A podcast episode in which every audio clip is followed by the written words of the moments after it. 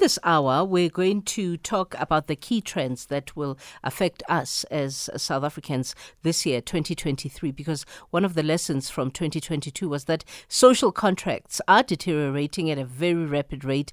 And we could attest to this when it came to the impact it had on our daily lives. In 2022, the decline in service delivery came under the spotlight in many configurations in the form of shadow governance uh, and privately funded initiatives in the disconnection of basic services due to municipal debts or illegal connections and the division of basic uh, services that uh, uh, Greenling. And our next guest is outlining what to look out for in 2023 as she challenges us as her readers because she wrote a piece for the Daily Maverick to consider whether we are getting a fair deal when it comes to the relationship between service delivery and our rights. We're joined by Bronwyn Williams, trend analyst at Flux Trends. Bronwyn, good morning. Happy New Year. What do you guys do at Flux Trends? Good morning. Thanks so much for inviting us. So the way we like to describe ourselves at Flux Trends is basically we're the contemporary equivalent of a watchman that used to stand on the watchtowers on medieval sort of castles. We kind of scan the horizon looking for emerging trends that could turn into opportunities or threats for the people who engage our services. Mm. And you determine something as trendy when what happens? Well, when it comes to trends, we want something that has more than one incident, so it's not an isolated event, and it also has to have some sort of direction. It has to be increasing or decreasing. So we're looking for patterns popping up in multiple places, but also over a particular duration of time. And this is across the spectrum of society, every part of it.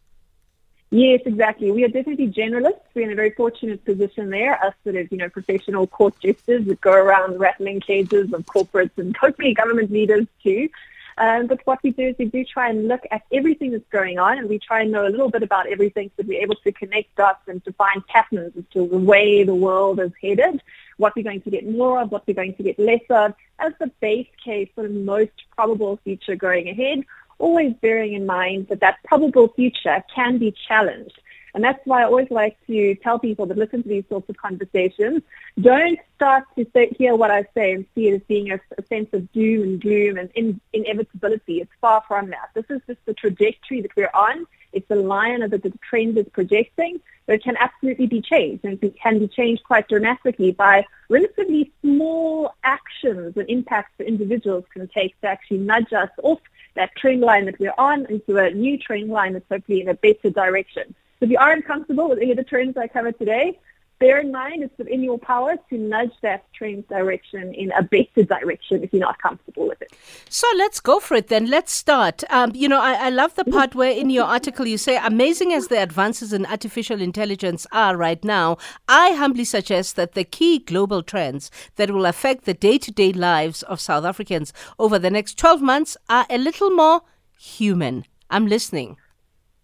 Yeah, exactly. I think all too often people that are in our sort of world as keynote speakers and as futurists and trained analysts, we tend to want to talk about new, shiny, emerging technologies because it's interesting, it's exciting, it's what everyone's talking about. But that can be a huge mistake. It can be very, very distracting.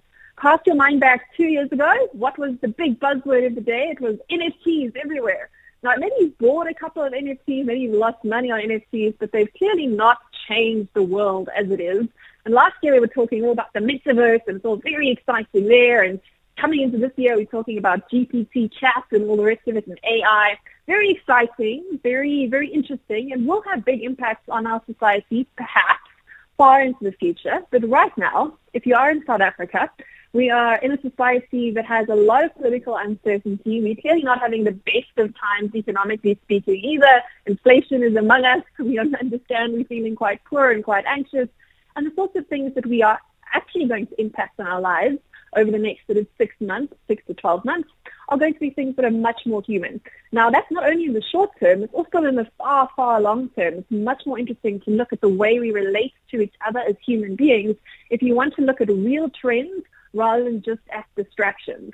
Because what's absolutely beautiful, if you are a trained analyst, has the luxury to look at the way the world moved over the centuries, it is quite fascinating to see how even in the some of the earliest books ever written by humans, like the, the, the Odyssey, right, and the Iliad, mm. how much humans stay the same and how the challenges of organizing society are often at the core of where we are headed next. And that's organizing at a micro and at a macro level. And I think that's why I wanted to frame the conversation around the trend that's probably most important this year is that conversation around social contracts. And social contracts, we generally tend to think of in terms of the social contract between the state and the citizen. That is the physical and physical freedoms that we give up in exchange for physical and physical, at least theoretically, protection and security from the state. And we know that's broken down, particularly here in South Africa. We pay more in taxes than many other comparable economies, but we get less in return. We don't have safety and security. We have to employ our own private security companies if we want to feel safe in a very physical sense. In a physical sense, once again, we pay quite high tax rates uh, from a comparable country perspective, but we don't have as deep social security safety nets either. We don't have things like universal health care. Our grants barely keep people alive, never mind at a decent, dignified standard of living. It seems to be that we have to give up too much and not get enough in exchange. But what fascinates me as a trend analyst with the social contract conversation, which is something I'm very much focused on this year, is that similar conversations are happening at different scales. Mm. The other social contracts we have that hold our society as we know together mm-hmm. are also under great question. One of the biggest conversations we're having right now with our corporate clients is the breakdown of the contract or the agreement between what an employer and employee relationship should mm. be, right? Mm. We've heard about things like quiet quitting and the great resignation. Again, we're talking about this trade-off between security and freedom. Freedom in terms of where we work and what hours we work, and security in terms of a guaranteed paycheck at the end of the month. Mm, mm. And those sort of relationships are not working the way they did before with the rise of things like remote work and the questionings coming on board with the young generation Z who just keeps asking like, why do we want to do this? This is not a trade-off in terms yeah. of the hours and the years that I spend at work and what I get in return in terms of security. And even at a more micro level, we're also seeing renegotiation of social contracts in the home, the contract of who does what yes. inside the home yes. and who lives with whom, right? And how we share those resources. So I think it's a really interesting conversation. We mustn't get so trapped into the doom and gloom of the breakdown of the of state delivery. We know about that, right? That's sort of background noise. Yeah. But there's a bigger conversation to be had as to the trade-offs that we're having in our relationships with each other, those norms that have defined the last century, are not necessarily norms that are going to define the next one. And there's a huge opportunity to rewrite those contracts so they can become more win-win rather than zero-sum games, because that's the overwhelming sense we see with people dissatisfied with the state, dissatisfied with their jobs, with their bosses, dissatisfied with how their relationships are working in the home. It feels like there are winners that keep winning big and losers that keep losing hard, and that we're not having win-win relationships in those unwritten social contracts that yeah. define us, and we need to do better. Bronwyn, I want to go to a quick commercial break and then we continue our conversation. But I also was fascinated uh, around, uh, you know, this thing that you call the new version of discrimination, which is, you know, uh, disguised as a seemingly legitimate vir- virtue, but at the core of it is still in many ways about segregate, segregating rich people from poor people. So can we also talk about that when I come back on uh, on break from break? We're in conversation with uh, Bronwyn Williams, trend analyst at Flux Trends, as we talk what she deems the key trends that will affect our lives as South Africans in 2023. You're listening to SAFM. Tweet at SAFM Radio and at KG Mwekezi. Welcome back. We've been in conversation with a trend, trend analyst at Flux Trends. Her name is Bronwyn Williams because uh, Bronwyn wrote a piece on the Daily Maverick on the key trends that will affect our lives in 2023. Welcome back, uh, Bronwyn. So let's talk this issue of these invisible borders, uh, you know, that are a new form of discrimination, according to you. Yes, this is quite an interesting one that we've been tracking for quite some time. So obviously one of the big trends that was in place before COVID happened and we all got distracted by the immediate once again, probably the biggest trend that is driving society at the moment is questions around sustainability and, of course, everything to do with the climate crisis as it's now being termed. Now, some of the responses to that coming from the political sector across the world are unfortunately seeming to have some sorts of, shall we call them, unintended consequences or intended consequences, depending on how cynical you are. Mm. But in particular, we're talking about a, a, topic that we spoke quite a bit about last year, Dion Chang and myself. This concept of green lining is a very, very interesting one. And again, it happens at scale. That's what I'm always looking for for trends that are going to have a big impact. Are they happening at a macro scale and a micro scale? That means that there is a shift happening there. And at a macro scale, green lining can kind of be determined as how certain whole regional blocks can potentially be really blocked from participating in the international economy if they are not meeting carbon scorecard targets. Very similar to the way we kind of have BBE here in South Africa. If you want to do business with any any sort of entity connected with the state, you have to meet your criteria, right? You have to follow those standards. Now, when it comes to global trade standards, of course, those standards can be quite onerous and they can quite often put unfair costs onto raw producing nations, right? Nations that are contributing to global supply chain through raw materials quite often have higher carbon footprints than those who are, who are consumers of those sorts of things. But anyway, we see these sorts of penalties coming in and also almost roadblocks to doing business with international communities if you're not meeting green standards. So we already saw this a couple of years ago with things like certain businesses that are attached to the petro-based economy or the coal-based economy being unable to get loans from banks, first internationally, but now locally too. We're seeing some of that there. We're seeing sustainability-linked loans, which kind of penalize non-green companies from participating in the economy once again. And of course, these are all done for a good reason. So I'm not taking a moral stance there at all, mm. but rather saying that there are cuts and there are unfortunately extreme costs, particularly for emerging markets that are quite reliant on primary resources as primary exports, for example, or are still functioning with coal-based economies like mm-hmm, ours are, mm-hmm. that can be used through bureaucracy to kind of block those nations from doing business under favorable trade conditions with other trading blocs. So that's quite an abstract way of looking at things, but there's other examples that might seem a little bit closer to home. We can use more tangible examples to talk about the same concept of invisible borders popping up all the way through society.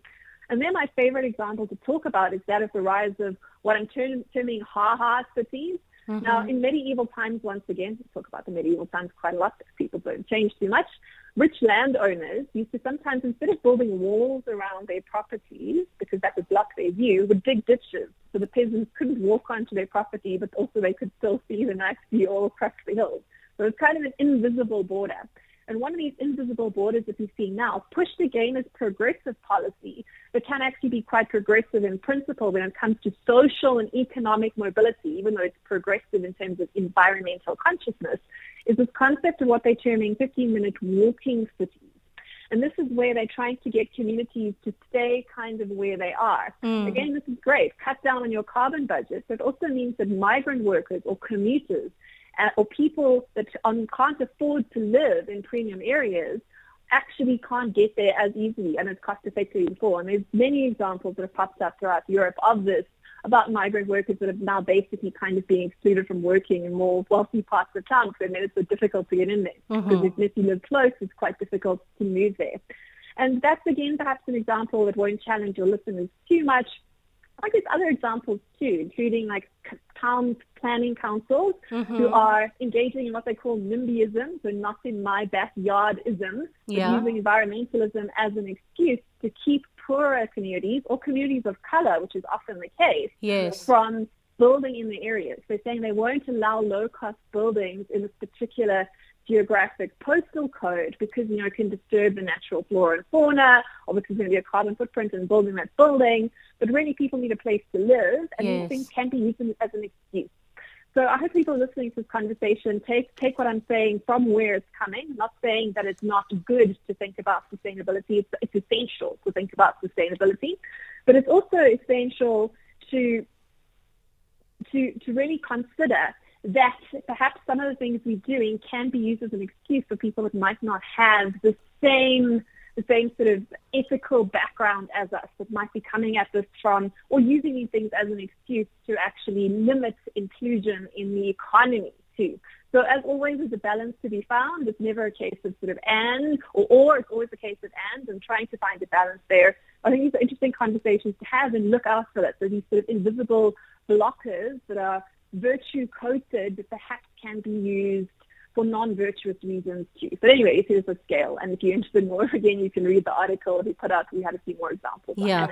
And then the, the, the issue of, uh, you know, the broken social ca- contracts, because you say at every level, the social contracts that hold our society together are coming apart at the seams. Yes, I was going back to what I was saying earlier. It's a case of that a contract is a give and take, just mm. like any trade would be, right? So if you if you're dealing with a trade in a so-called free market that's actually free, a trade or a deal can actually be a good thing. If you have too many oranges and I have too many apples and we do a swap, we can both end up happier at the end of it with our new fruit salad as opposed to our sort of homogenous crop that we had previously. And that's how trade works well. When it comes to social contracts, we're not trading in goods so specifically, rather we're trading in obligations we give up some rights and in return we take our, in order to get some benefit from that or we, get, we take on some responsibilities and in exchange we hope to get something back for that.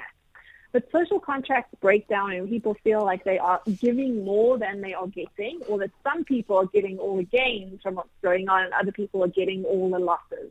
And this is why we have people criticizing things like saying capitalism must fall and all the rest of it, or even challenging the very ideas of democracy itself, mm. because it feels like these unwritten and written social contracts that we have are just perpetuating inequalities rather than actually making it win-win for everyone that is involved. Yeah, and how much of a COVID, of, of a factor was COVID in you know you determining the treat the, the, the the trends that will affect us? Because in many ways it came as a very big surprise to the globe and affected us even um, you know more greatly than it did the bigger economies. So when you were analyzing the trends, how much of a factor was COVID and how it has redefined our existence?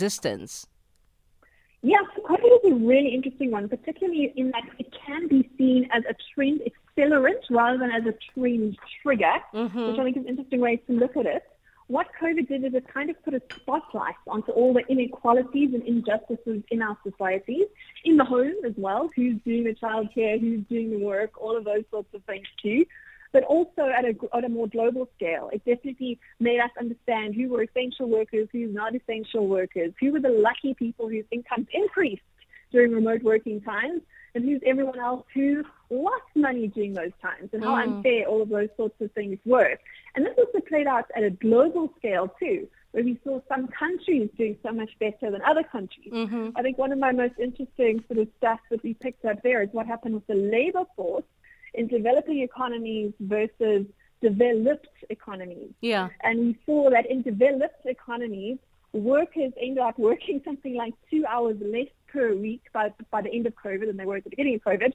And workers in developing economies like our own ended up working something like two hours more per week than they were doing pre-COVID, right? So we saw all these sorts of all these all these amplifying effects that amplified existing trends and existing differences in separating sectors in society just magnified a lot. Yeah. I love how you say, uh, you know, however, you know, as as these trends play out, we can only rely on one thing, and that is South Africans will always continue to make a plan. Yes.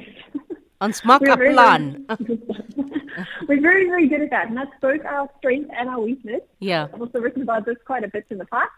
It's a strength in that if service delivery breaks down, we're quite resilient. Even our poorest communities have alternatives to state education. If children aren't getting the quality of education parents are looking for, uh-huh. they'll make a community school. Same with safety and security, neighborhood watch groups pop up again across the socioeconomic spectrum to fill the gap for services that we really have already paid for in yeah. terms of our taxes. We have a high VAT rate here. Everyone pays taxes, even the poorest people in our communities. And we don't get our money's worth for that, right? So on the one hand, it's great that we make a plan, we carry on, we live quite well, even though we're not getting what we pay for in terms of the social contract there. Uh-huh. But the downside to that is that we are very com- we, we're quite complacent with our government, right? That we tolerate a lot of dysfunction. That we tolerate a lot of that breakdown, a lot of that unfairness. And eventually that builds up and the risks there, of course, are things that like flare up, like what happened with the insurrection a couple of years back and those sorts of things. So yeah. resilience can become a risk if it turns into complacency rather than proactivity. So I think that's the course the lesson there. But I think that many of the trends that I covered in this article in terms of proactivity there would be around the rise of what we sort of turning to be shadow governance. Uh-huh. This is where citizen groups are stepping in to fill gaps in service delivery and are doing things sort of working around the system rather than working with the system that they don't seem to be able to have much impact in, in terms of the sort of limited effect that our vote has every four or five years, right? you know, we vote and then we kind of have to see what we get and what happens then. But the rise of shadow governance, where community groups are filling those gaps, mm. is quite an interesting trend. And when we start to see that those communities using technologies, sometimes quite simple technologies, even down to things like WhatsApp groups, or more complicated ones actually setting up whole apps that actually sort of deliver service, almost like the AA does for roadside support, but for other community services too. It's quite nice to see how neighborhoods and how communities can come together and solve problems that were deemed to be basically insoluble by the elected officials. You, so again, there's always a balance to be found there. You say we should expect less from from the government and more resourcefulness and and resentment, particularly interesting to me, resentment from the government. And and we know how, how that manifests in South Africa. Yes, it's both. It's both the resourcefulness and the resentment that both. There's both the opportunity and a threat there. Mm. all of these trends, you know, there's seeds being planted, and, and which way the wind actually ends up blowing is not determined. But we can definitely understand that both those currents are growing at the moment. Uh, we look for trends to see the government is going to turn itself away and keep literally the lights on a bit more this year. Unfortunately, we're unable to find any clear indicators that things are going to be better in terms of service delivery than they were last year. Yes, we have an election coming up next year, so maybe there'll be a turning point then. But for this year, and, you know, got, and as as you were understand that as you were analyzing, and, and I know it's what you do, uh, you know, the work of analyzing trends, but, you know, was there anything that surprised even you in your analysis? Yeah, I think the, the, the, the actual extent to which those community groups are popping up underneath the radar and doing things, asking for forgiveness, almost not asking for permission, mm. was something that was really interesting to us. And I think what's also interesting is that it's not just a South African thing. because That's also something that we try and look for. But it's not just things that are playing out in South Africa. How, does, how is that playing out in other communities too? But the rise of things like shadow governance is something that's been spoken about by think tanks all over Europe and all over the world at the moment, which is quite interesting. And I think that sort of comments from politicians, I think even in the UK, saying things like citizens shouldn't expect the government to provide energy for citizens going forward. That that should be something that individuals provide for themselves. Are these little these little bellwethers, these little signals that point to a future where governments are not going to be delivering for societies in the sort of physical sense that they were previously. And as such, that's another indication of the social contract and the expectations we have in terms of what we give and what we get as a citizen versus the state are going to shift. And this doesn't necessarily have to be a disaster. Rather, it can be seen as an opportunity to, to rewrite those contracts and to be very clear about what our expectations are. As the sort of trite saying goes, happiness is basically the difference between expectation and reality, right? Yeah. So your expectations are are exceeded compared compared to what reality is, then you're happy. But if if you're let down, then you're not. Mm. So I think a large amount of we are having these conversations about how our social contracts are rewritten, whether they're in the home as to whether wife, husband, mom, dad, partner, spouse does what work and brings what in in terms of physical and physical support in the home, or whether it's at a state citizen level, what we bring as citizens, what we get from the state. Those things, those expectations need to shift.